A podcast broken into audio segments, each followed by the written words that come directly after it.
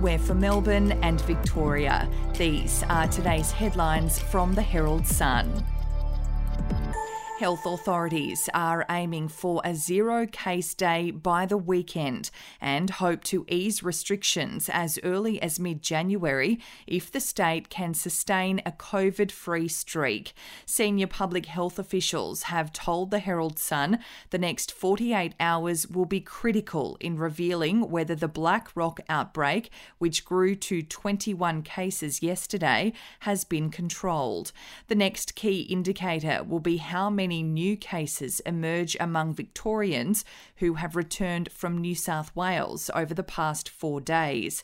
If both of those outcomes are positive, officials are confident the state will achieve no new cases by the weekend.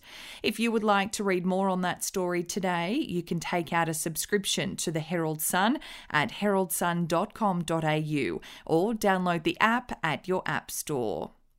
New data has revealed about half of all businesses which sought JobKeeper support are still reliant on the wage subsidy program, which is being cut today.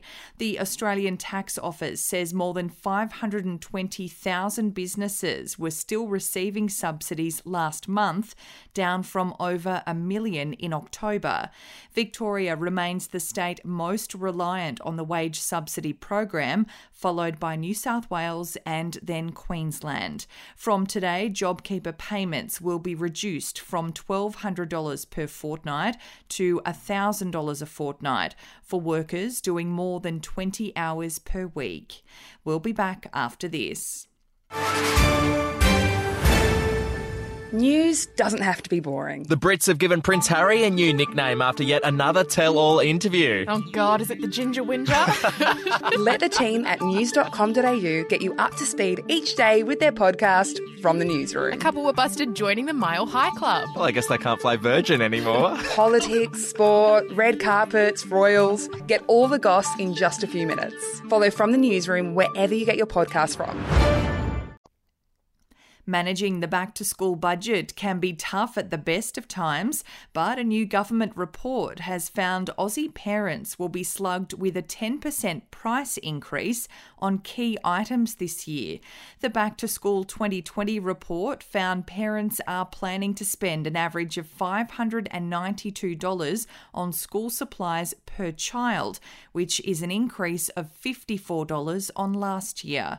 Parents are also now expected to spend an average of $284 on tech items per child, which is 17% more than they did in 2019 and a greater outlay than in any other category. And in sport, Australia is hopeful a misunderstanding over quarantine protocols may avert another showdown with India over the Gabba test.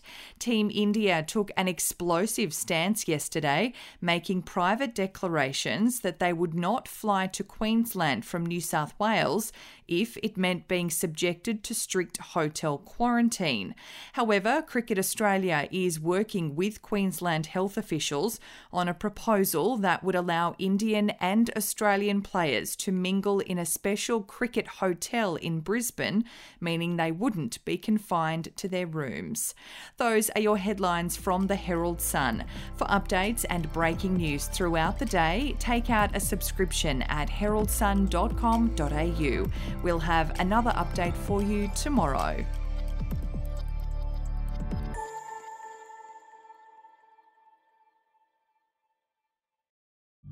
The podcast Faith on Trial looks into Hillsong, both in Australia and the US, and takes both the listener and hosts on unexpected twists and turns in the story of Brian Houston and the Singing Preachers. There are two incidents involving Pastor Brian. The Australian journalists uncovered a litany of alleged criminal behavior in the megachurch. Financial gifts were being given to the leaders of the church. Listen to Faith on Trial Hillsong ad free on Crimex Plus on Apple Podcasts today or wherever you get your podcasts.